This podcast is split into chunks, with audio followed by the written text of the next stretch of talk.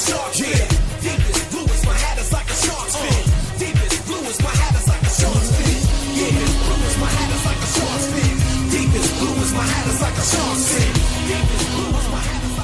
Wednesday, July 15th here in Draft Shark Studios in Rochester, New York. Welcome to the Fantasy Football Podcast. I'm your host, Matt Schauf. With me, as always, is Jared Smola, and we are on episode four of our division by division preview series. Today will take us into the NFC North. Of course, you can find the three previous episodes available anywhere you get your podcasts and on draftsharks.com. Also on Draft Sharks, you can now find 23 free player profile previews available. Jared just delivered his latest puff piece on Terry McLaurin, which I, I believe, Jared, this one has his measurements for his Golden Hall of Fame jacket, right?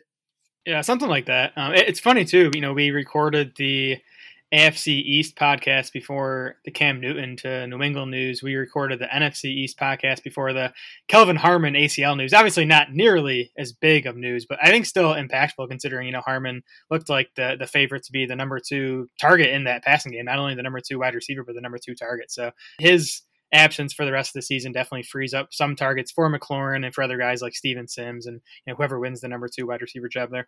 I think shockwaves is really the only way to describe the Kelvin Harmon injury and how it's going to impact this coming season. Yep. I look forward to when Antonio Brown finally signs with Washington. At least maybe they're waiting until they have a new team name so that they can announce who's signing them.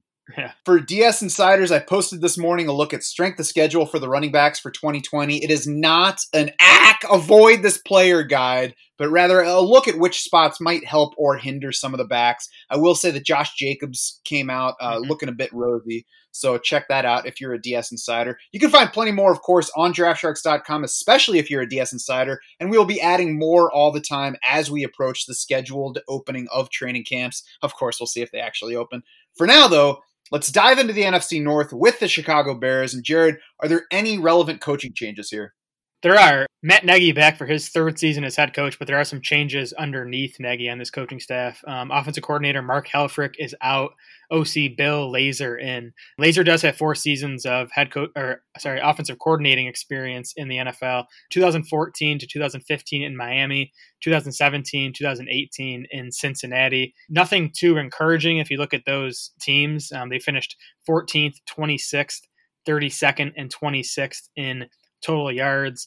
Lazor's offenses did lean pass. His finishes in pass rate on those four teams ninth, fourth, 12th, and eighth. They were all teams that won eight or fewer games. The, the Dolphins won eight and six games under Lazor. The Bengals won seven and six games. So that I'm sure that pushed them a bit towards the pass, but they weren't so bad where you know you can say Lazor had to pass because his teams were trailing so much. Um, the other change here I think is noteworthy. John DeFilippo hired as quarterback coach. He has three years of offensive coordinating experience. The most recent came in Jacksonville last year, and I do think that's noteworthy because the Bears traded for Nick Foles, who played under DeFilippo in Jacksonville this past season. Yeah, and interesting that he's been canned from both of the previous two stops as OC. So yeah, I, I think it's more kind of meh coaching records Mhm. on meh teams joining a meh Bears offense on a meh Bears team.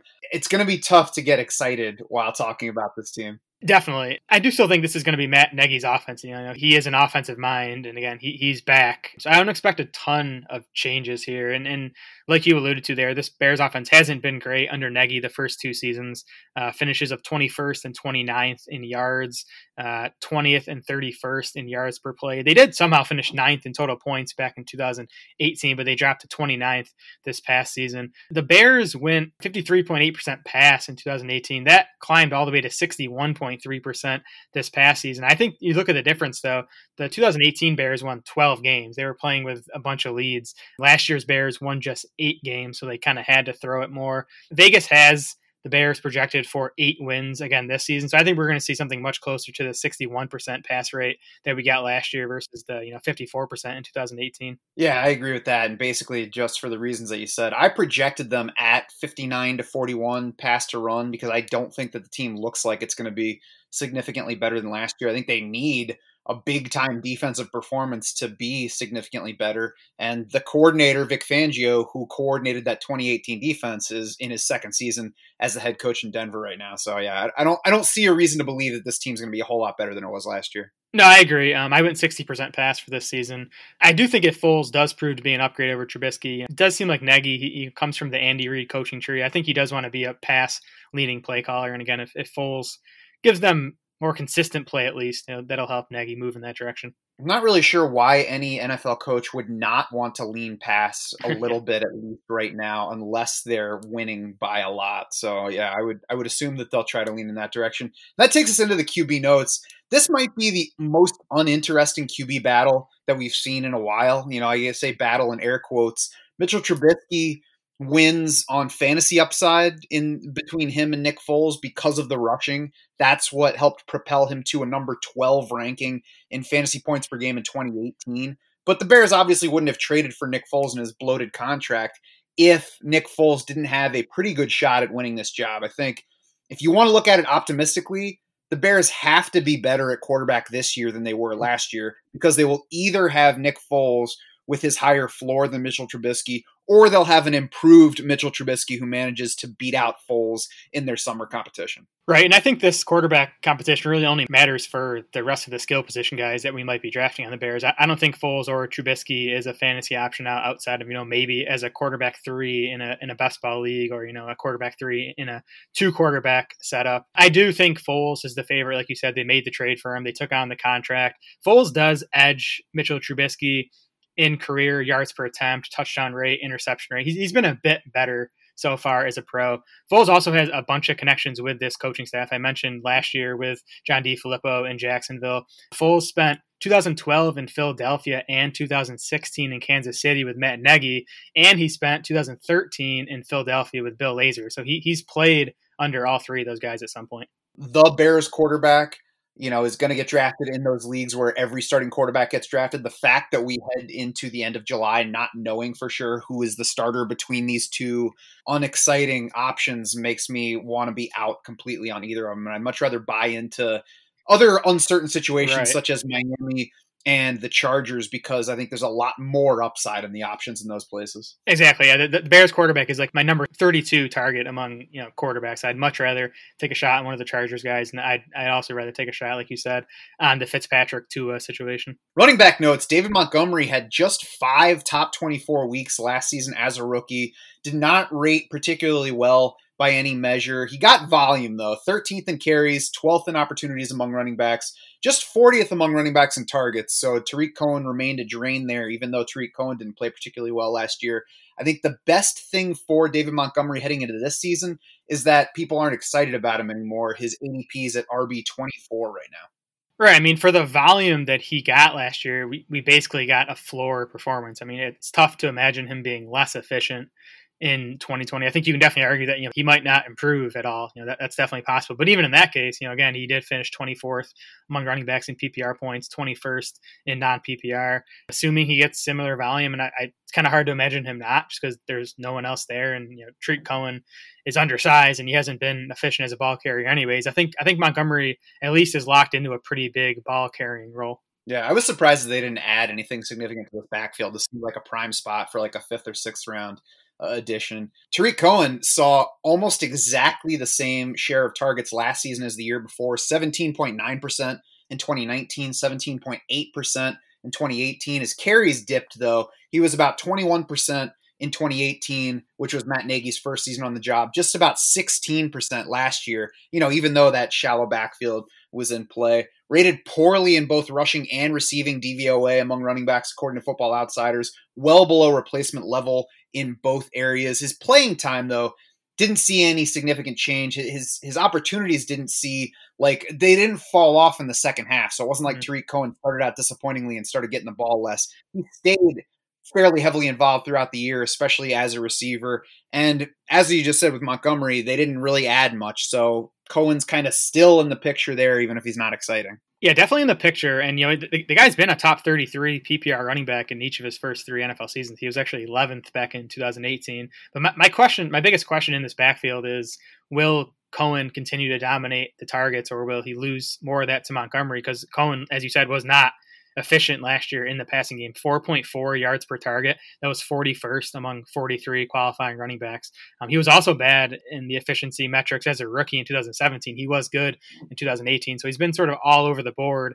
Um, so again, I think it's fair to question if he'll lose at least some target volume to Montgomery this season. Montgomery beat Cohen last year in yards per catch, yards per target, and PFF receiving grade. Montgomery did plenty of pass catching stuff at Iowa State, so I think he can do more there. And you know that that would obviously bump Montgomery's fantasy stock. And, and if Cohen loses, much target volume that sort of knocks him off the radar altogether, I think, because he's already a tougher guy to, to trust, especially in lineup setting leagues, because he relies so heavily on that target volume. If he loses any of it, I think he's sort of dead. Yeah, I mean, if he loses any target share, he becomes Chris Thompson, and not like not top Chris Thompson, like more recent Chris Thompson. yeah. Pass catcher notes beyond Tarik Cohen, Allen Robinson is a stud player. I mean, he finished seventh among PPR wideouts last year, and he finished third in the league in targets. Only Michael Thomas saw a larger share of targets than Allen Robinson's 26.6%. That was up from his 2018 share. He was at 21.6% that season over his 13 healthy games. You know, maybe that share comes back down this year, but there's not a whole lot of challenge against him in the the target distribution in Chicago. There's Anthony Miller, who did some good things last year, and we'll talk about in a minute. But otherwise, they added Jimmy Graham, they added Ted Ginn after letting Taylor Gabriel walk. You know, Tarik Cohen, we mentioned, is coming off a down year. So Allen Robinson's clearly the jewel here. And he gave us a wide receiver six finish back in 2015 with the Jaguars. So it's not fir- the first time we've seen this kind of spike year for him. But last year was less flimsy than his 2015 because back with the Jaguars, he scored on 17.5% of his receptions in that season. Last year, Allen Robinson only scored on about 7% of his receptions. So that's that's not only not a high mark, I mean, that's a little bit low. He could easily get to 10% even with mediocre quarterback play. I think Allen Robinson's a solid bet to finish in the top 12 at the position. Yeah, I agree. I mean, last year was just it, it was one of the quieter, like elite fantasy seasons in recent memory. Robinson finished third in targets among all wide receivers, sixth in catches, 13th in yards, 13th in touchdowns. So, yeah, like you said, he didn't overperform in the touchdown department. Robinson was also excellent in you know the, some of the underlying metrics. Uh, he was 29th among 79 qualifying wide receivers in yards per route run. He was 12th among those 79 in PFF receiving grade. Now he returns to the same offense again under Matt Nagy. Similar target competition, potential quarterback upgrade. Robinson still turns just 27 in August. He's like right in the thick of his prime. Also a contract year for Allen Robinson. You know, a little extra motivation doesn't help. So I'm definitely in on Robinson. He's a guy I've drafted a ton so far. Anthony Miller, as I mentioned, had a big flash in the second half of last year, week 11 through week 15. He drew nearly 25% of the team's targets over that span averaged 6.6 catches and 86.2 yards per game over that stretch. Taylor Gabriel missed three of those five games and left another early, so that helped. Gabriel's now gone, though. As I mentioned, they brought in Ted Ginn in his place. Riley Ridley has generated a little bit of offseason buzz, but really, there's not a whole lot here besides Allen Robinson and Anthony Miller. The biggest concern, I think, for Miller is that once again, he's coming off uh, shoulder surgery for the second straight year. So we're going to have to see, make sure that that shoulder is good and it's not going to be an issue heading into the season. Yeah, same left shoulder he had surgery on the previous offseason. So that's definitely a concern. Really, the rest of Miller's 2019 season outside that five game stretch is also a concern because the five game stretch was awesome. He was a top 12 wide receiver in both PPR and non PPR points, but he totaled just 19 catches.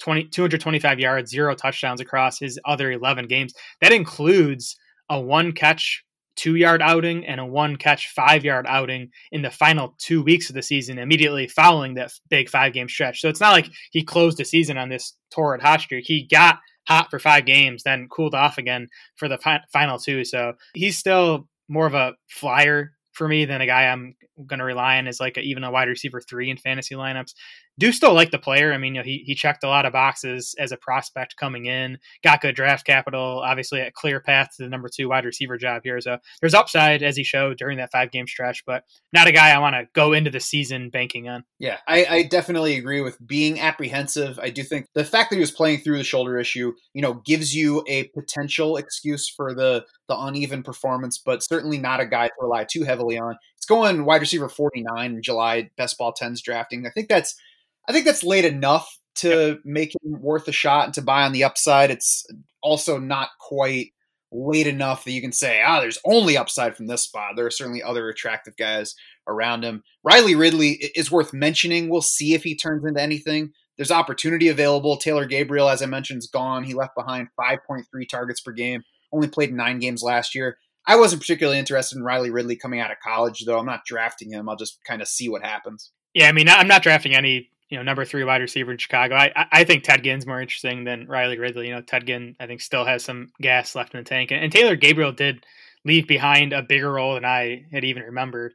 But, but again, I'm not, I'm not drafting any Bears receiver outside of Robinson or Miller. Agreed. Jimmy Graham somehow got nine million dollars guaranteed on a two-year, sixteen million dollar deal from this team that must have just read his name that he was on the market and not watched any of his 2019 tape. Graham averaged 1.9 receptions per game over the final seven weeks last year. His playing time dipped late in the year. So I'm not sure what the Bears saw, but he at least steps into opportunity with Trey Burton gone. Yeah, I have to confess, I've actually drafted Jimmy Graham a few times just because no one wants to take this guy. He, he's in, in like the mid 30s to like tight end 40 in ADP. And I, I do think, you know, based on the contract and at least his resume, that he is a pretty safe bet to be the lead tight end here. So I think that's at least worth something, but definitely not excited about him. He's 33 years old. He, he was he was bad last year, as you, as you said, um, 33rd among 38 qualifying tight ends in PFF's receiving grades. But again, I think, you know, he's he's going to be on the field. He's going to get some targets. So in best ball leagues, especially FFPC,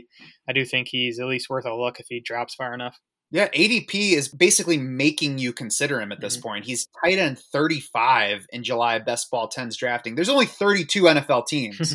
so there is only upside to Jimmy Graham from tight end 35. I would love to ignore him completely, but I, I can't at that level. That said, once we switch over to more lineup setting leagues, I have zero interest. Yeah, Graham's the guy you pass over for like three rounds, hoping someone else takes him, but then he's still sitting there and you just have to take him eventually. Who do you like? Is there anybody in Chicago that you like? Yeah, Allen Robinson's the only guy I can say I like. And again, I have drafted him a bunch. Um, his wide receiver now, it's his uh, ADP now is climbing, it seems like. He's up to wide receiver nine in the middle of the third round. That's where I think he should be going. So I, I'm not going to call him a mm. massive value there, but again, I think he's just fine, especially if you start running back, running back. I think Robinson as your wide receiver one in round three is a good pick. Yes, I agree with that. I think he's appropriately priced in drafts right now. He's somebody I'll look at in that range where there are, you know, several guys that I know will be available, at least one of them when I get my pick there. David Montgomery is okay. Uh, he's running back 24 right now. I don't think that there's big upside on that price because I don't think that he's that much better a player than what he showed last year. So I'll take him if it comes to that, but I'm more interested in Cam Akers a little bit later. Mm-hmm. Both Ravens are behind him, and, and he, two rounds later, Ronald Jones is going. I think he and, and David Montgomery have kind of similar, you know, floor ceiling uh, opportunities. I guess the the the mark in Montgomery's favor versus somebody like Ronald Jones is that we know David Montgomery is going to lead right. his back carries. Yeah, I agree that Montgomery doesn't have a ton of upside from running back 24. I also think running back 24, though, is then closer to his floor than his ceiling just because he does have that workload pretty much locked in. Um, he's not a guy I've drafted a lot of, though, honestly. And it, it's more because I'm, i tend to be taking wide receivers in that you know 4th mm-hmm. fifth, sixth round range, which is where he goes. But you know, if, if you do get to the fifth round and you only have one running back or even zero running backs, I think Montgomery is that floor pick that you know you know you're going to get 15 plus touches out of him most weeks. Mm-hmm. Who I don't like is the Bears. I mean, the, all these guys are cheap enough. I mean, the, the quarterback situation is the only one I'm not touching. Um, like, uh, we mentioned Anthony Miller, wide receiver 49. That's okay. Jimmy Graham, tight end 35. Tough to argue with him there. All these guys are guys that are just okay. Definitely no one I'm going into drafts targeting other than Allen Robinson. Yeah, I can pretty much always find somebody whose upside I like yeah. better at the spot where I would otherwise be taking the bear. Yes. On to the Detroit Lions, and no significant coaching changes here. Matt Patricia enters his third season as head coach. Maybe his last if there's not a big turnaround, because he went 6 and 10 and then 3 12 and 1. Lost Matthew Stafford halfway through last year, of course, so you know that factored into the, the poor record. And we'll dig further into Matthew Stafford in a few minutes. Darrell Bevell enters his second season as Lions OC. Finished last year 26th in points, 31st in yards, tied for 17th in yards per play. You know, again, obviously Matthew Stafford going down midway through the season was a factor there. Darrell Bevell has spent 13 seasons as an OC, five in Minnesota, seven in Seattle, and then last year with Detroit. It's just the second time that his offense has reached 60% pass in that entire run, but his three largest passing shares have come over the past three years 60.2%, 59.4% in his final two Seattle seasons, then 60.1% last year. And, you know, that was both with and without Matthew Stafford. They were right about the same level in pass run split. So three, four, and one in the Stafford stretch. Obviously, didn't win very much after Stafford went down, zero times, in fact. He has said that they want to run the ball more. I'm not sure, though, that this Detroit team is set up to run the ball significantly more. I'm not really sure how much more he actually wants to run the ball at this point based on recent Darrell Bevell seasons. Yeah, and Bevell definitely not like a play caller I get excited about, but it is worth noting that the Lions offense was pretty good over the first half of last season when Stafford was healthy. They averaged 25 and a half points per game with Stafford. That dropped to 17.1 without him. 391 total yards per game with Stafford, just 302 without without Stafford. So, you know, that was obviously a big deal. And again, this offense was definitely producing for fantasy when Stafford was healthy last year as I said, I think they would like to run the ball a little bit more, but I projected them at yeah. 60 40 this year. I think the, the team doesn't excite me, and I think that the backfield is not really set up to, you know, lead this offense. Yeah, I, I, saw those last three pass rates for Bevell, you know, all right around 60%, and I, I, think 60% is a fair projection for this season.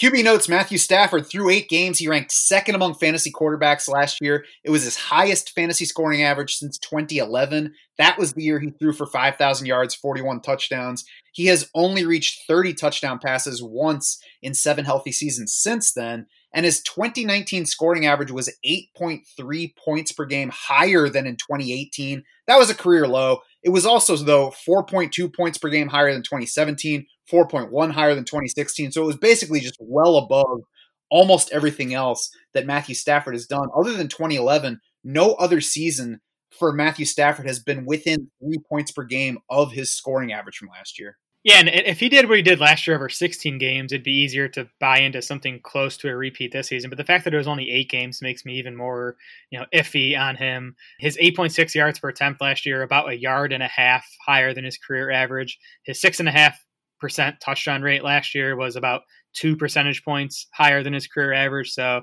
those are definitely the concerns. The other concern is the back injury that that cost him the second half of last year. Adam Schefter reported that it's quote potentially chronic. So that's going to be something to monitor too. So I, I like Stafford, but I, I think he belongs more, you know, back in borderline quarterback one territory than you know the top five guy he was over the first half of last year. Yeah, the back will be interesting to watch. Matthew Stafford said himself via Instagram back in January that he was quote completely healed. Of course, that doesn't necessarily mean he won't still have you know other issues stemming from it he's one of those regression candidates that everybody sees as a regression candidate. Mm-hmm. His ADP has climbed a bit though through drafting season. QB 12 in July best ball 10s going at the 10 11 turn that's he was QB 14 in April and May though he was basically going at about the same spot in draft so a couple other quarterbacks have dropped down past him rather than him actually moving anywhere. Yeah, I mean he, he's in that big clump of like, you know, 8 to 10 quarterbacks that go in round 8 through 12 and, and I'm fine with him in there.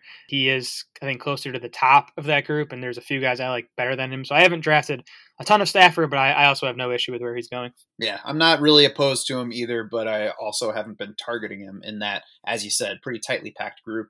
Running back notes, I think they should start with the offensive line actually, because up front they let right tackle Ricky Wagner walk in free agency. They let right guard Graham Glasgow walk in free agency. They signed Halapoulivaati from the Eagles for big money. He could be a right tackle. He could play guard. They also drafted guards in both round three and round four. So I think it's most likely that Vaitai settles in at right tackle. The team was better in adjusted line yards each of the past two years, ranked 20th in that Football Outsiders category each of the past two years after being last in the league in 2017. But clearly, the Lions feel like they need to improve their blocking, particularly for the run game.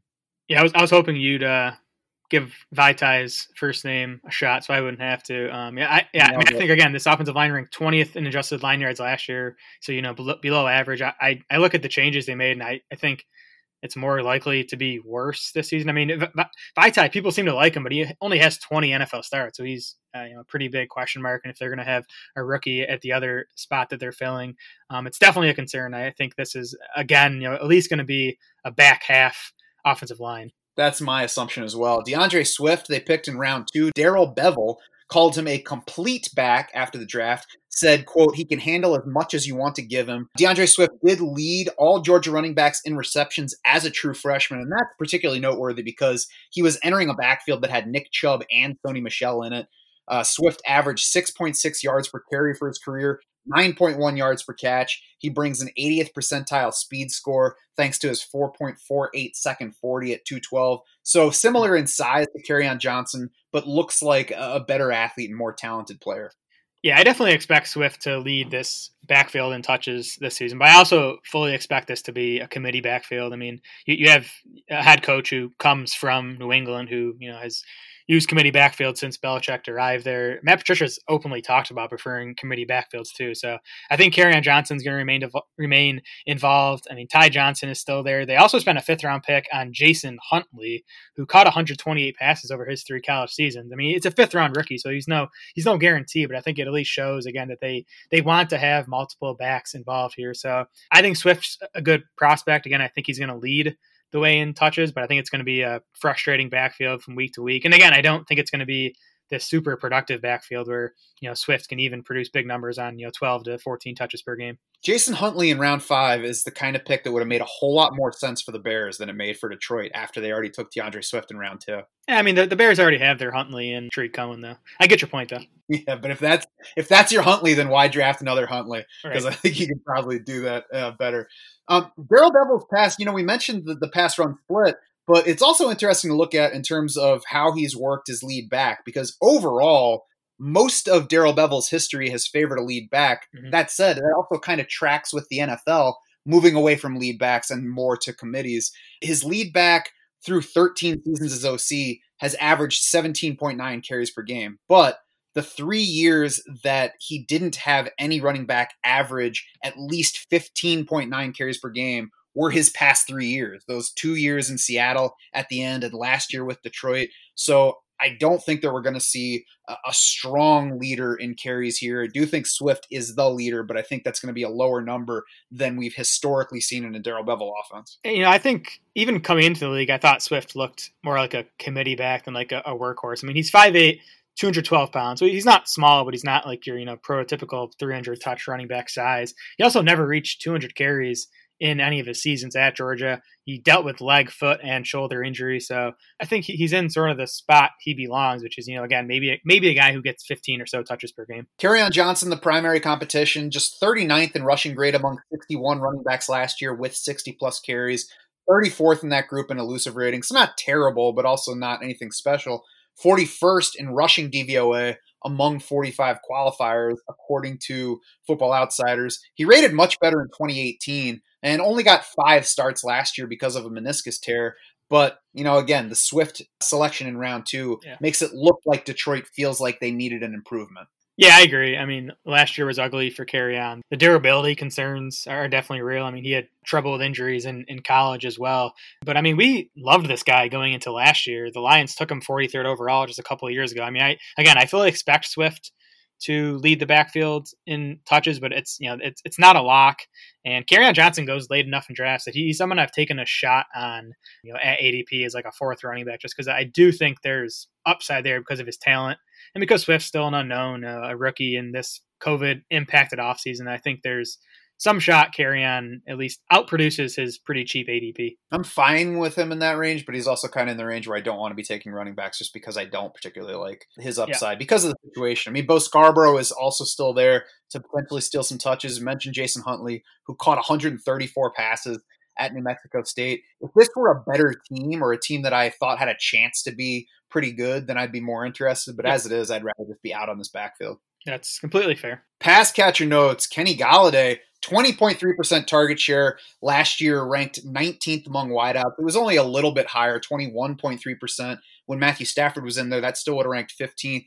So he finished wide receiver seven, but it looked like a flimsy wide receiver seven, and people are drafting him at that level right now. Yeah, I mean, he was definitely impressive last year. I mean, to finish wide receiver nine in PPR, wide receiver three in non PPR, with crap at quarterback for the second half of the, of the season. Definitely impressive. I think Golladay's a good player. I do think he's being overdrafted, though. He's definitely in for some regression. He averaged 18.3 yards per catch, scored on 16.9% of his catches last year. Over his first two years in Detroit, 15.7 yards per catch. So, you know, about three less yards per catch in his first two seasons, or sorry, than he had last year, and an 8.2% touchdown rate over his first two years. So, about half of what he had last year. So, I think both those numbers are coming down. You mentioned the targets. He was just 21st among all wide receivers in targets last season. He was 18th in the eight games with Matt Stafford. So, he was seeing mid to low and wide receiver two level volume.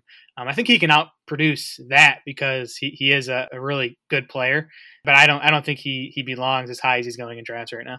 Yeah, I agree. I think he's a good player who's just being overdrafted. I, I think the yards per catch and touchdowns are likely to come down. The yards per catch might be in better shape than they might seem, though, because he did see his average depth of target rebound last year. Back in 2017, he was at 15.7 in that category, according to PFF. Then he dipped to 12 and a half in 2018, but back up to 16.1 last year. So it seems like the switch at OC got Golladay working deeper downfield. You have to think Matthew Stafford returning for the full season only helps, you know, the chances of kind of leveraging that area for him. So maybe the, mm-hmm. the yards per catch stay up, even if they do come down a bit from last year's high. Yeah, it, will stay up, but I don't expect it to stay at 18.3. And it, it could go down to his average over the first two years, 15.7. That's still a really strong number. I think that that's a pretty fair projection for this year. Yeah, I do think though that you know 17 yards per catch is not outlandish. No, uh, as a possibility for him. Yep. Marvin Jones trailed Golladay by only five targets in their eight shared games with Stafford last year. Beat Golladay by one target in their nine shared games in 2018. What do you think of Marvin Jones? I mean, he's definitely a better value than Kenny Golladay. Um, as you said, that it's been more of a one A one B between Marvin Jones and Kenny Golladay. Then you know Golladay being a clear number one guy. Marvin Jones was 15th among all wide receivers in PPR points through those eight games with Matt Stafford last year. It did include that four TD game against the Vikings in Week Seven, but Marvin Jones also had two other top 11 PPR finishes among those eight games. Um, he finishes a top 36 wide receiver in four out of the eight, so you know, definitely a volatile guy. But anyone you're drafting, you know, outside the top 30 wide receivers is going to be volatile from week to week. So uh, among the two Lions wide receivers, I'm much more likely to draft Marvin Jones. Yeah, he's been a volatile scorer, as you mentioned, but last year he did have seven top 36 weeks among his 13 appearances. So that percentage tied for 27th among wide receivers, according to Jared's reliability ratings article that you can find on draftsharks.com. He finished in PPR points per game, Marvin Jones did wide receiver 15, wide receiver 29, wide receiver 21 the past three seasons with Kenny Golladay around. So all three of those years have found him much higher than where you have to draft Marvin Jones at this point. So even if he is volatile week to week, I think he's a pretty clear value on draft day. Yeah, and, and Marvin Jones is in for some regression too, but not nearly as much as Kenny Golladay. Jones scored on 14.5% of his touchdowns last year. That's, that's a high number, but he scored on 11.9% over his first three seasons in Detroit. He, he's always been a high touchdown rate guy. Jones also averaged fewer yards per target last year, 8.6, than he did in his first three years in Detroit, 9.3. So again, Marvin Jones isn't as big of a regression candidate as Kenny Golladay is. Danny Amendola rounds out the receiving corps as far as uh, relevant guys here. 19.2% of targets in his 13 healthy games last year. Injuries to Marvin Jones and TJ Hockenson helped, though it wasn't a huge boost late. 20.6% share after both of those guys went down, about 18.8% before either of those players went down.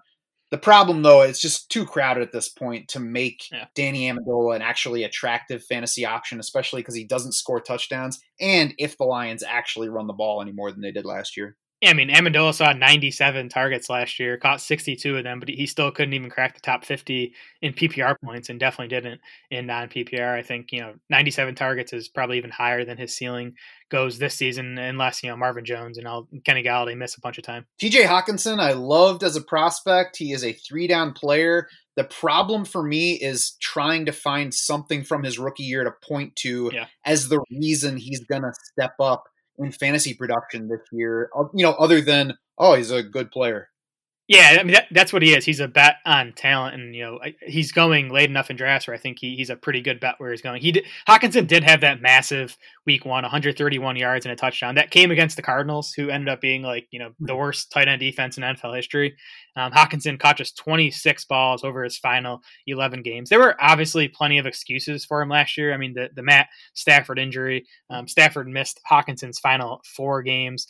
Hockenson had a concussion in week four. He hurt a shoulder in November, and then a season-ending ankle injury in Week 13. So he he was struck by injuries. And then there's just the fact that rookie tight ends rarely produce big fantasy seasons. So I still believe in Hockenson long term. Again, he's a guy at tight end 15 in ADP. I at least want to get some shares of for now in best ball season. We'll see, you know, what, what we're looking like as we get into more lineup setting drafts. Yeah, I thought those week one numbers were a, an immediate breakout for TJ Hockenson, but it turned out they were an immediate breakout for any tight end against Arizona. Yep. I, I you know, like you just said, I, I like the player. I hope that there is a breakout coming. And I guess the thing that I like best about his second season is that he's only tight end 15 in ADP at this point. So he doesn't have a lot of people excited about him. What keeps me from getting more shares of TJ Hockenson at this point is that I prefer Blake Jarwin and Jack Doyle straight up. Yeah, that, that, that's fair on Jarwin. I, I, I won't give you Doyle there. Um, you will once the season's going. one more note on Hockenson. So he was the fourth tight end to get picked in the top ten in the NFL, in the NFL draft since 2000. Um, he, he, joined Kellen Winslow, Vernon Davis, and Eric Ebron on that list. If you look at what those three guys did in their first and second years, um, Kellen Winslow caught just five balls in two games as a rookie. He actually missed the entire next year with an ACL injury, but the following year, which was, you know, I guess his third year, but really his second season playing, he caught 89 balls for 875 yards that year. Um, Vernon Davis went from 20 catches and 265 yards as a rookie to 52 catches and 509 yards in his second season. Eric Ebron went from 25 catches, 248 yards as a rookie to 47 catches, 537 yards in his second season. So again, it, it's really what we see in general from these tight ends. They, they struggle as rookies, but a lot of them breakout in year two. I think Hockenson's definitely a candidate to do that. Who I like, I'm not specifically targeting Lions. I'm cool with Marvin Jones at his cost, which is wide receiver 36 and current ADP. I'm okay with Matthew Stafford. I'm okay with TJ Hockenson. Yeah, Hockenson's the one I've drafted the most of, again, at tight end 15. Yeah, I think Stafford at quarterback 13, Marv at wide receiver 36. And again, I think Kerryon Johnson at running, running back 39 if you're looking for a running back in that range, I think he he does make some sense. D'Andre Swift and Kenny Golladay, the guys I'm not drafting, especially Golladay at wide receiver seven. That, that that's a crazy price to me. I mean, I, I prefer Mike Evans, Allen Robinson, DJ Moore, and then you know guys like Adam Thielen and Robert Woods who are going you know a round and a half to two rounds later than Kenny Golladay. Kenny Golladay is so much of a no thanks for me. I kind of forgot about him when I was writing down who I don't, but I, have already hit it at this point. I, the backfield is also just something that I'd rather uh, let somebody else take. The prices aren't outlandish, but Swift is going ahead of Cam Akers, both Ravens, um, and also in a range where I'd just rather take wideouts. Plus, I can get Darius Geist two and a half rounds later. Kerryon Johnson's basically tied with Tevin Coleman in July ADPs ahead of Philip Lindsay, Matt Breida, Zach Moss. I think there's more upside on all three of those guys than there is on Kerryon Johnson. Yeah, definitely prefer Tevin Coleman to Kerryon Johnson. Um, and then, and then, yeah, D'Andre Swift. I mean, again, he, he's right in that David Montgomery range, and maybe Swift has more upside. But I mean, I just think the the workload that Montgomery is locked into makes him the much better bet at that price. Green Bay Packers, Jared. Any relevant coaching changes here? Uh, no coaching changes. Head coach Matt LaFleur and OC Nathaniel Hackett are back for their second season. Packers offense last year, I, I, think, was disappointing from you know what we expected it to be in the summer. Um, they finished 18th in yards. They were 18th in yards per play, 15th in total points. Football Outsiders did have them eighth in DVOA, um, but you know I think that the fantasy production outside of Aaron Jones really wasn't there. And the passing share dipped in Matt LaFleur's first season, well yeah. down from the league high share in 2018. Yeah, I think LaFleur and Hackett both seem like guys that want to run the ball. Um, and we, we've heard that from the Packers this offseason that they do want to try to run the ball. They, of course, drafted A.J. Dillon in the second round, which sort of supports that. Matt LaFleur was the Titans OC in 2018. That team ranked second in run rate. Prior to that, LaFleur was the Rams offensive coordinator under Sean McVay. That team was ninth in the league in run rate. Nathaniel Hackett three years as the Jags offensive coordinator from 2016 to 2018. Those teams ranked 25th, second, and 16th in run rate. So it's kind of all over the board there. Um, Hackett also spent two years as the Bills OC, 2013, 2014. Those teams were third and 20th in run rate. So again, kind of all over the board for Hackett. But overall, I think this does look like a, a coaching staff that wants to lean towards the run. Yeah, it definitely seems like they want to run more. And when you look at the draft, it supports that. I mean, they drafted A.J. Dillon and Josiah DeGuara very early, much earlier than anybody else seemed prepared to do. The one thing that might complicate their desire to run the ball more is their record. I mean, yep. they got lucky in going 13 and 3 last year. According to Pro Football Reference, their expected win loss record Um, you know, based on actual performance, 9.7 wins, 6.3 losses. So I don't think that they're in for that kind of luck on the record this year. We'll see whether that impacts the pass run split. Yeah, and Vegas has the Packers over under win total set at nine. So they're sort of on board with this team taking a step back. So last year's Packers ran 40.3% of the time. I think if the coaching staff had its way, they might want to be like, you know, 45% run. But I projected them down at 42% because I do think they're, you know, not going to be playing with as many leads this season, which is going to force them to have to throw a bit more. I agree. QB notes Aaron Rodgers has been sub 5% in touchdown rate each of the past two years. He's been below seven and a half yards per pass attempt for four straight years. Last year was just 7.0 uh, YPA. It was tied with seven, tied for 17th in the league with Ryan Fitzpatrick, Gardner Minshew, and Joe Flacco. And unless you are Devin Funchess' mom, this receiving corps did not get any better over the offseason. I have no reason to be excited about Aaron Rodgers heading into his age 30, 37 season. I'm not excited about him. I also don't think he's dead. I mean, he finished quarterback 11 in fantasy points last year. Um, his production was super volatile. He finishes a top three quarterback four different times. He also failed to crack the top 20 in nine different weeks. So he, he was tough to rely on. Um, you know, I, I, think the Davante Adams injury definitely had something to do with that. Having a healthy Adams will definitely help. Um, over the past two seasons, Rodgers has averaged 8.1 yards per attempt when targeting Davante Adams, just 7.0 yards per attempt to everyone else. So, you know, if he wants to just feed Davante Adams 200 targets that season, that this season, I think that'd be good for everyone. But yeah, I, I do think Rodgers is on the decline. He's 36 years old now. Um, he's not. He doesn't give us the rushing upside he once did. I don't expect him to bounce back into the top five fantasy quarterbacks. But again, I don't think he's dead. I still think he, he's in that big cluster of you know borderline quarterback ones. Yeah, we'll get to who's going around him that makes me like him even less. Uh, running back notes: Aaron Jones. The easiest prediction in all of fantasy this year is that Aaron Jones will score fewer touchdowns than he did in 2019. He scored 19 of them. We have had 39 seasons all time of 19 plus touchdowns from scrimmage. Only seven players have reached that level twice. Jamaal Williams remains as a potential touch drain. You know, that was kind of up and down at different parts of last year. And the Packers, of course, added AJ Dillon in round two. At the very least, he looks like somebody with the potential to challenge goal line touches, even if he shouldn't. Yeah, Jones obviously going to score fewer times this season. Um, that, the expected touchdown study I did had him for eight rushing scores based on the number of rushing yards he had. So you know half of what he actually ended up with. I do think it's worth noting that Jones ranked seventh in the league in carries inside the five yard line last season. So that, that's going to help the touchdown production. As you said, we'll have to see if he continues to get those goal line touches because the Packers did spend that second round pick on AJ Dillon. So, you know, to me, just as big a concern as the touchdown regression for Jones is the competition and his volume because he already saw just you know kind of underwhelming volume last season when Jamaal Williams was healthy.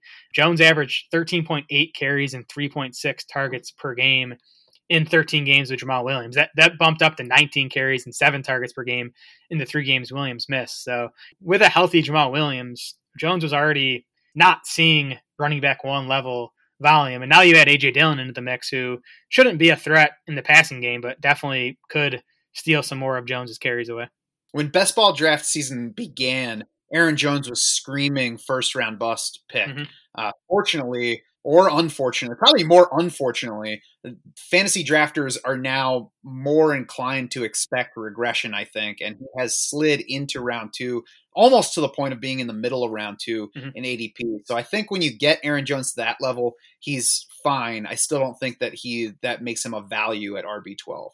No, I think that's about where he belongs at RB twelve. It's actually where we have him ranked. Um, mm-hmm. because there are there are concerns, but I, on the other hand, he's awesome. I mean, he, you know, he's been awesome since he entered the league, and he is on a good Packers team. You know, even if we expect them to win fewer games this season, it's I, I think it's going to be a good team, and it's a team again that I think wants to run the ball even more than they did last year. So you know, there are plenty of positives for Jones. Again, I think running back 12 is about right. Jamaal Williams still around. AJ Dillon figures to beat him in carries this year, but AJ Dillon also looks like basically a zero in the passing game. So we should still see Jamaal Williams involved to some degree, but the whole cluster at this point makes him difficult to to like in fantasy. And AJ Dillon, I feel like I've said enough about him on the pod so far. I, I'm just I think he's overrated. I think they way overdrafted him.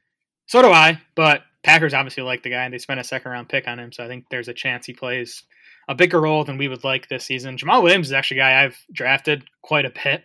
Um, he's running back 63 in ADP, so you know, he, he's a guy you can get at the very end of your draft. He averaged 11.2 PPR points per game in his 13 healthy games last season. That ranked 34th among running backs. He was a top 36 PPR back in nine of those 13 games. You know, he, he was he was involved in the passing game, three and a half targets per game in those 13 healthy games, and he was good in the passing game. Um, among 43 running backs with 30 plus targets last year, Williams ranked 22nd in yards per route run, fourth in PFF receiving grades, and he was first in PFF's pass blocking grades. So I think that's why he was getting on the field in passing situations. So Williams, not a guy that we're going to be able to rely on in lineup setting leagues without an Aaron Jones injury.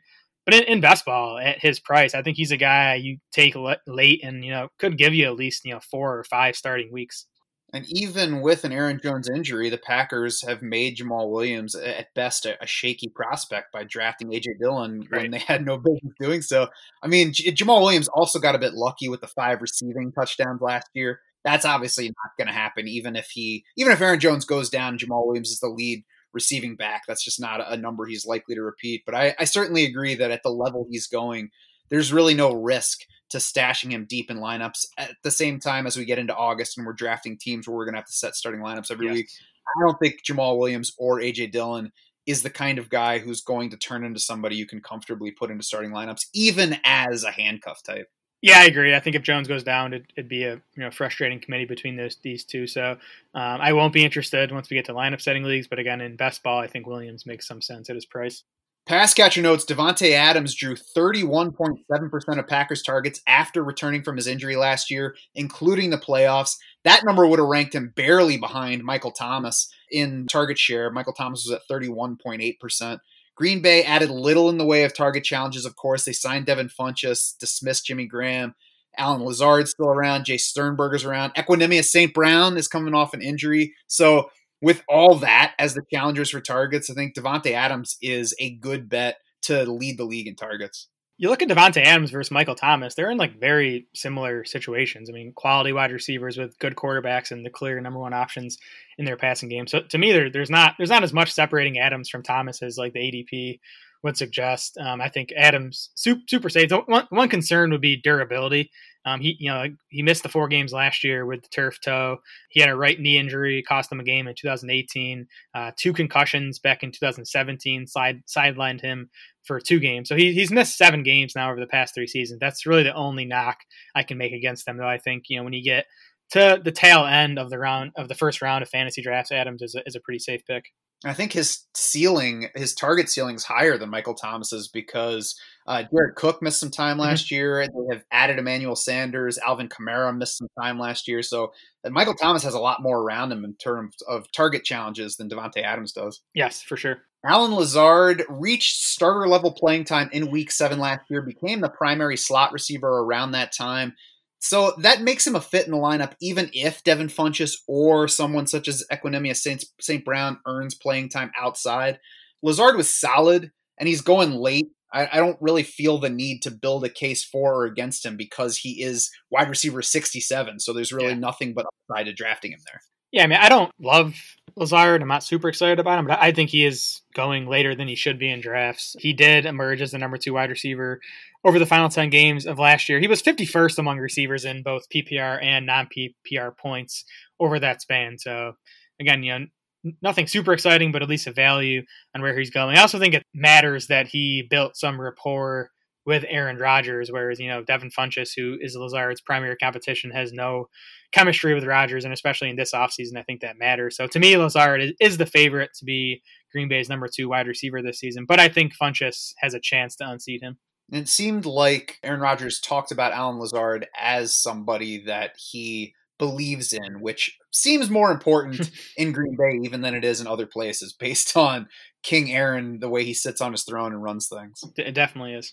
Jace Sternberger is the only other guy that I really want to talk about in this group. He told the Locked On Packers podcast in April that Matt LaFleur plans to play him, quote, in the slot a lot and move him around the offense. They drafted Josiah DeGuara in round three. You know, looks like a challenger, but he also looks more like a movable blocker, like their Kyle Juszczyk is the report that the how Matt LaFleur views him. So that could actually help Jace Sternberger free up mm-hmm. to act more like a, a, receiver. He barely played as a rookie, of course, had a summer ankle injury that started him out on IR. But final college season 48 catches 832 yards 10 touchdowns we've mentioned it a bunch of times on here he drew the travis Kelce comparison from greg cosell on tape heading into that draft you know not saying this guy is going to be travis Kelce, but saying there's some of the same ability yeah. here talent plus opportunity and the low draft day investment just makes jace sternberger one of my more favorite names of draft season so far yeah i agree um, you know definitely upside here with Jimmy Graham gone, unproven wide receiver corps behind Davante Adams. I mean, there's a chance Sternberger finishes second on the Packers in targets this season. He, he is still like basically completely up projection because we saw basically none of him last year. As you said, he missed the first eight games with the ankle injury, played just 60 snaps on offense and didn't see a single target over the final eight games of the reg- regular season. Did hit the stat sheet in the playoffs, caught three balls for 15 yards and a touchdown across two playoff games. But 2020 will basically be his rookie season because he did so little last year. But exciting prospect opportunity is there. As you said, at his cost, tight end 24 in ADP, he definitely has the potential to crush that price tag who I like is Jace Sternberger. He's my favorite Packer. You know, if he were tight end 13 in ADP, then I'd be like, all right, guys, I think we're a little too excited about him. But if he's 20 or below, I mean, there's nothing but upside from there. And there is the opportunity to be second on that team in targets as soon as this season. Yeah, like Sternberger, like Jamaal Williams again running back 63. You know, don't don't love these guys, but we'll definitely take them at cost. The other group of guys I like is is Allen Lazard and Devin Funchess because Lazard's going wide receiver 67, Devin Funchess going wide receiver 86. I kind of like the idea of just drafting both those guys and you know pretty much locking in the Packers' number two wide receiver. I think it's a safe bet that at least one of those guys will return value on their price tags. And then you can spend your final pick on kicking yourself in the butt when Equanimeous St. Brown oh, is um, is Devin Funchess this year. Hey, at least I can rub it in your face when uh, ESB breaks out. I, I, like Allen Lazard in that range personally. I haven't taken mm-hmm. any Devin Funchess. I don't think. I just don't believe in him. But I can't. I absolutely can't argue with taking him at where he's going. Mm-hmm. Who I don't like though is Aaron Rodgers. I don't hate him where he's going, but he's QB ten in July ADP. He's ahead of Drew Brees. He's ahead of Tom Brady. He is less than a round behind Carson Wentz. I will take all three of those guys over Aaron Rodgers every time. And Aaron Rodgers is about three rounds ahead of Jared Goff. For fantasy purposes, yeah. I don't think there's any difference in the value between those two guys at this moment, except for where they're going in drafts. Yeah, I'm with you there. Brady and Wentz are the two guys I'll sort of go out of my way to try to get. Other than that, I'm just waiting to you know see who drops among those next, you know, six, seven, eight quarterbacks. And if it's Rodgers who drops to quarterback 15 or 16, I'll take him. But uh, more often than not, he, he's not the guy that gets there. Minnesota Vikings, relevant coaching changes. Offensive coordinator Kevin Stefanski left to take over the Browns. We talked about him last week. Under Stefanski, the Vikings went just 50.9% pass last year. He was also the OC for the final three games of 2018. They were 52% pass over that span. So with Kevin Stefanski gone, they went with this new kid, Gary Kubiak, as the offensive coordinator. All Kubiak did was spend last season as the assistant head coach and offensive assistant for those Vikings that were so run heavy. He has 22 previous seasons of experience as either a head coach or an offensive coordinator, mostly in Denver and Houston, one year as Baltimore's OC. So plenty of Gary Kubiak stuff to go on. And he has tended to lean run. Mm-hmm. His median overall over the past 23 years, including last year in that span, 55% pass, 45% run. He has reached 60% pass just twice in that span. I projected this year's Vikings to go 54% pass, with 1,010 plays, which is a little bit on the low side. They were at 970 offensive snaps last year. Gary Kubiak's offenses have trended higher in that category, a median of 1,046. I think, though, kind of cutting that in half is a good place to start our expectations for this offense. Yeah, we, we talked on last week's podcast when we were talking Stefanski that, you know, I, I think Kubiak had a big say in last year's Vikings offense, which which I think is good news because I think we're not going to see a whole lot change in 2020. There's going to be plenty of continuity here in, in scheme and, and, both in you know run pass build. I think you you, you got to project the Vikings to throw it a bit more. You know, maybe they win one or two fewer games, but I think it's still going to be one of the run heavier offenses in the NFL. QB notes: Kirk Cousins through his two Vikings seasons, only Drew Brees has a higher completion rate. Cousins ranks eighth in the league in touchdown rate over that span among quarterbacks with at least 500 attempts, 15th in yards per pass attempt, 24th in pass attempts last year, despite playing every game, but fourth in the league in that category in 2018. That's when the team went 8 7 and 1, and of course, fired the OC that was throwing the ball too much.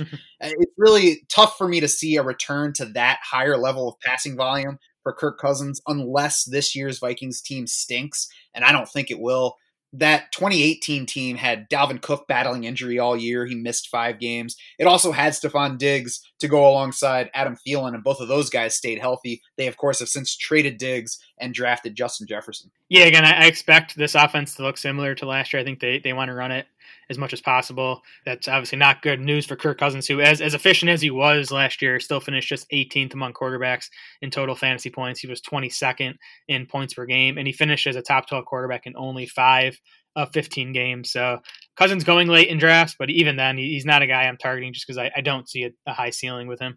He's a guy I'll take if it makes sense where he's going, but he's he's like he's short range efficient. He'll complete passes uh, and if he gets high volume, it can be effective, but he's not going to put up explosive stuff. And especially when you combine it with what he has in the pass catching corps this year, not right. a whole lot of upside. I agree. Yep.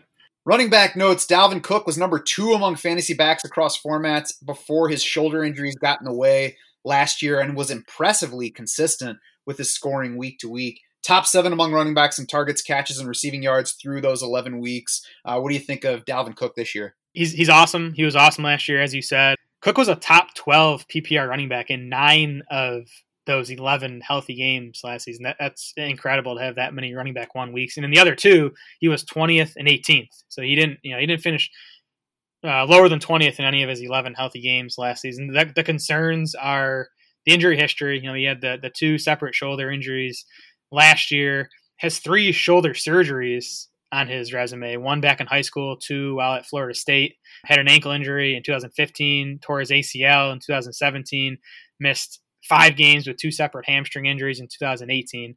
So that, that that's the big concern. And then there's the holdout concern, which you know we, we just kind of found out about about a month ago, and Cook said said he's going to hold out without a new deal. Um, worth noting, without getting too far into the weeds with like CBA talk, but the new NFL CBA makes it tougher for players to hold out, or at least makes it more damaging for them to hold out. If Cook doesn't report for the first day of training camp, he loses his accrued season towards free agency. So that means he would not hit free agency next offseason. He'd be a restricted free agent. So that cost him a lot of money. So I I'd be surprised if if Cook holds out. I think he's going to be there the first day of training camp, but that at least adds a bit more risk to his profile. Wow, good note there. I was not aware of that one, and that certainly changes the the penalty for holding out. For sure, yeah. I mean, I, would be again, I'd, I'd, be surprised. That he, would be costing himself a ton of money if he's not able to hit free agency next offseason. Yeah, I'm surprised the NFLPA allowed that to be in there. Yep. Um, I the holdout issue has definitely pushed him down draft boards. I don't. I'm not sure whether it's done so overall ADP wise, but there are definitely more drafts now mm-hmm. in which he falls to the later part of round one. You know, we'll see if it happens, but last year we saw Ezekiel Elliott hold out until just before the season started, and then he was just fine health wise through the season and production wise and all that. Melvin Gordon held out into the season then came back and started. He had no physical issues, and he has more of a history of physical issues than Ezekiel Elliott. You know, Dalvin Cook, you mentioned, has missed 19 games through his three seasons. So I think he's a little bit more worrisome than some other running backs would be if he does hold out and miss some summertime. But I'm not adjusting my draft plan for Dalvin Cook based on that concern right now. Yeah, I mean, to me, the holdout stuff and the injury history makes Cook the clear number five running back behind McCaffrey, Barkley, Zeke, and Kamara. But to me, he's also still the clear number five overall pick for me. I, I think the risk is worth the you know upside with Dalvin Cook again. He he was he was the clear second best running back in fantasy football when he was healthy last season. So you know to be able to get that even with the fifth pick and, and like you said, I, I you know I've seen him drop it to eight, nine, ten in some drafts. I think he's he's a, a big time value there with the potential upside you're getting with him. Yeah. Uh, Alexander Mattison, 4.6 yards per carry on 100 rushes as the number two back last year as a rookie. Could not take advantage of Cook injuries because he had his own ankle sprain in week 14, so he had to turn it over to Mike Boone. Workhorse in college, though, was Mattison, 514 carries, 55 catches over his two starting seasons at Boise State. Not a winner on speed, but brings a good size at 221. Looks good on tape, at least on college tape.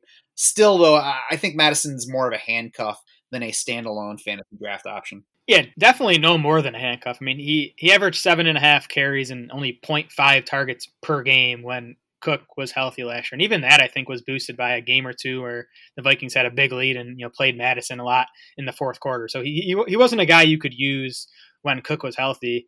And man, I, I wish he hadn't got hurt last year because I'd like to know for sure that you know he is the clear handcuff because you know Mike Boone was a guy that a lot of people like. And you know, he, he was he was a popular fantasy play in week 16 last year. You know, fantasy championship week with Mattison and Cook out, and, and Boone flubbed that week. But then the following week he goes for 148 yards and a score on, on 17 carries. So he did flash last year. Last year. Um, so you know, I don't know. I think there's a chance that if Cook misses more time this season, or holds out that um, it, it's more of a committee with Mattison and Boone. And if that's the case, then you know Mattison barely has any value, especially with how high he goes in drafts. He's like, you know, him and Tony Pollard tend to be the, the first you know handcuffs off the board in fantasy drafts. He he, go, he goes too high for me. Jared, we did not have to repeat those numbers from last year. I guarantee you that anybody that started him in week 16 remembers exactly what happened.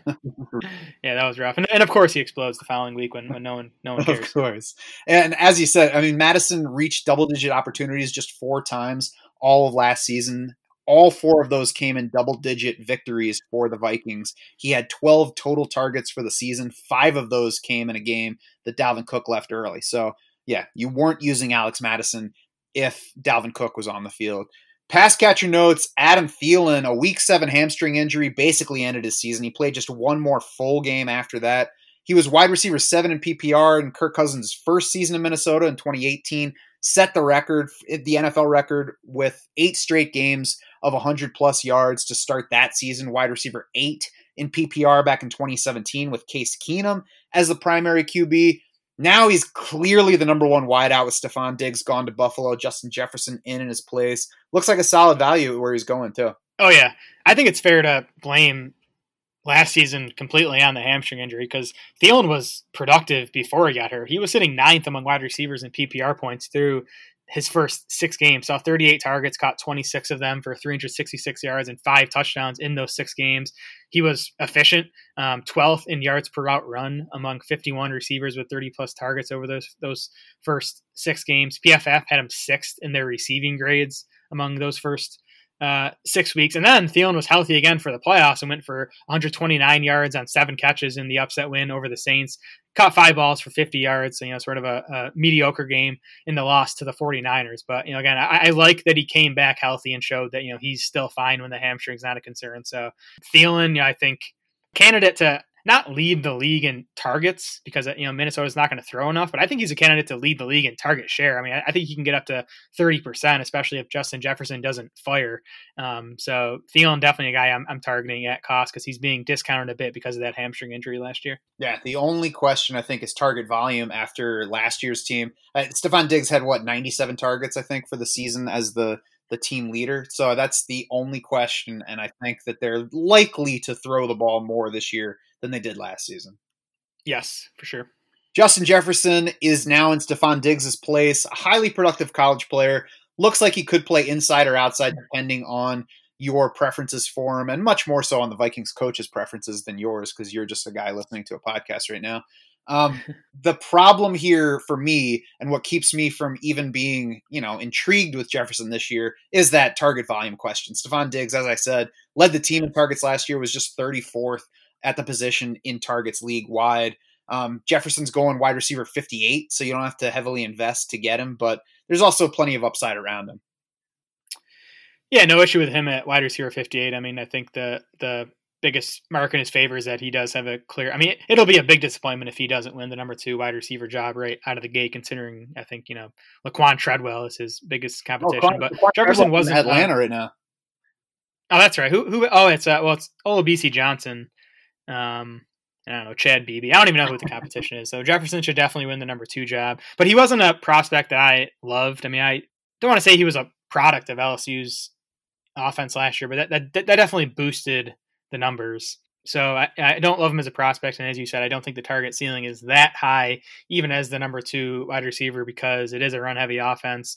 Um, there's you know two quality pass catching tight ends here, and Dalvin Cook's going to continue to play a pretty big role in the passing game. So Jefferson, a guy fine to take at his cost in best ball leagues, but you know even in lineup setting leagues, I don't think he's a guy we're ever going to feel comfortable starting. I just think he's going to see enough volume. Yeah, I mean DeSean Jackson's going just behind him in ADP.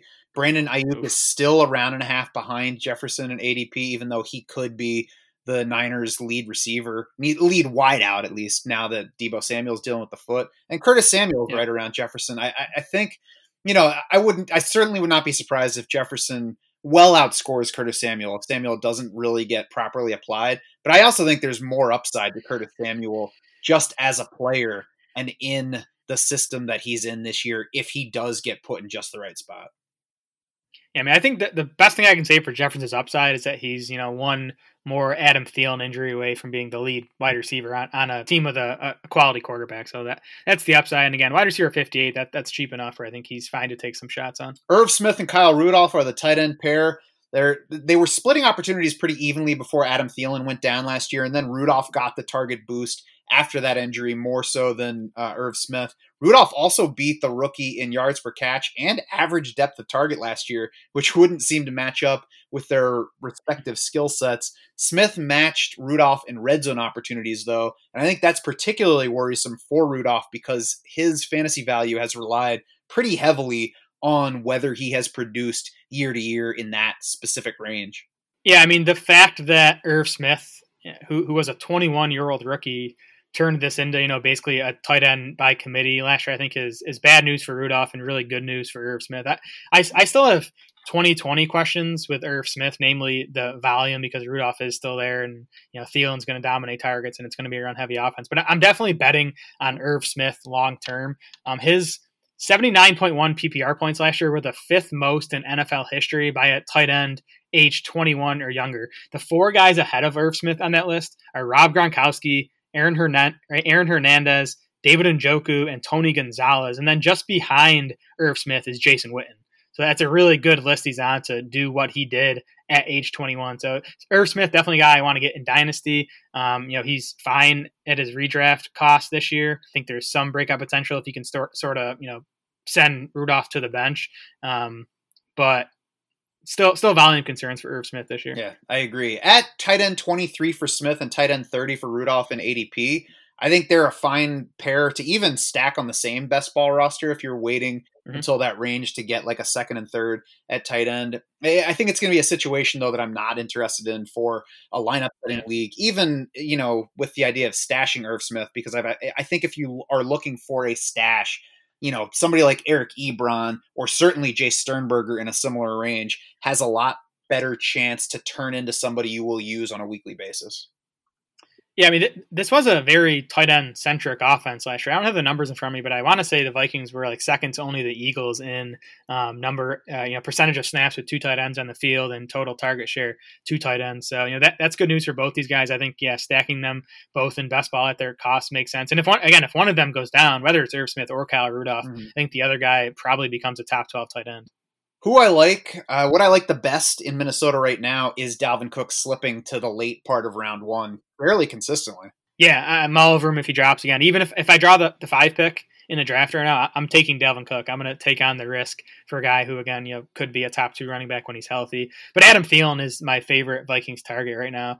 Um, he's going at wide receiver 14 in the early fourth round. Think he's a great value there. I, I'm even, you know, I'm to the point. If he's going in the early fourth round, I'll probably just take him in the late third round if I'm sitting there just to make sure I get him. My only problem with him is having um, Robert Woods going right in the same range. No, no, no, no. Woods, Woods is Woods is like a mid to late fourth rounder, or a fifth rounder. I mean, see, I guess you take round four. I mean, you, you take Thielen in the third and you take Woods in, in, the fourth, I guess. The the only issue with Thielen in the third is sometimes I want to take Allen Robinson there. Yeah. Yeah. See that? I mean, whatever your specific names are, that's my only issue with Adam Thielen is there are several guys yep. that I look like I look at and say, oh, I like him. Oh, I like him. Yeah, th- that's fair. Um, I think the takeaway is, um, you know, those third, fourth, fifth round wide receivers are, are the better bets than the running backs going in similar range. Yes. Who I don't like, there's just not enough upside to push me toward Kirk Cousins here. He's going just ahead of mm-hmm. Jimmy Garoppolo and about a round ahead of Gardner Minshew, Philip Rivers. I don't think there's more upside to Kirk Cousins than there is to any of those other three guys. Yeah, not drafting Kirk Cousins much, if at all. And then again, Alexander Mattison, he's at running back 44. Um, so you're not crazy. He won't kill you for taking him there. But um, I, I, think there's guys, you know, like Tevin Coleman, especially Kerryon Johnson, who, who have more standalone upside. And, and, again, even with Mattison, I think we, we don't know for sure that he'd step into even 80% of Dalvin Cook's role if Cook goes down this season. Yeah, I agree with that. Totally out on Alexander Mattison. That's going to do it for this NFC North preview edition of the podcast. Head over to draftsharks.com now to see how we project all of these guys and to read up on the 23 free player profiles available dig into all the goodness that comes with being a DS insider. You can also find us on Twitter. We are at DraftSharks. Jared is at Smola DS. I am at Schauf That's S C H A U F. For Jared Smola and the rest of the Draft Sharks crew, I'm Matt saying thanks so much for swimming with us.